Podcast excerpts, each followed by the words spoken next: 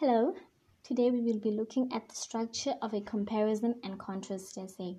Like all kinds of essays, the structure consists of the introduction, body, and the conclusion. Firstly, we will look at the introduction. The introduction is made up of the thesis statement, background information on the topic, and the outline of the essay. Secondly, we will move on to the body of the essay. This is where the details of the topic are thoroughly elaborated.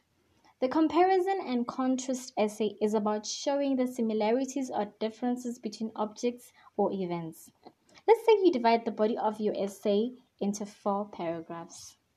The contents of these paragraphs can be illustrated in different ways. The first way is to use the first two paragraphs to show the similarities and differences of the first object or event being compared, and the last two paragraphs to show the similarities and differences of the object or event. Let's give an example.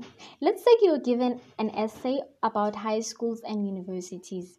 The first two paragraphs will focus on high schools and last two paragraphs will focus on universities.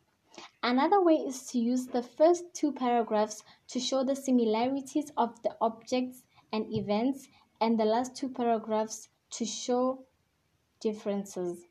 Let's use an example. The first two paragraphs will be showing the similarities between high schools and universities, and the last two paragraphs will be focused on the difference between high school and universities.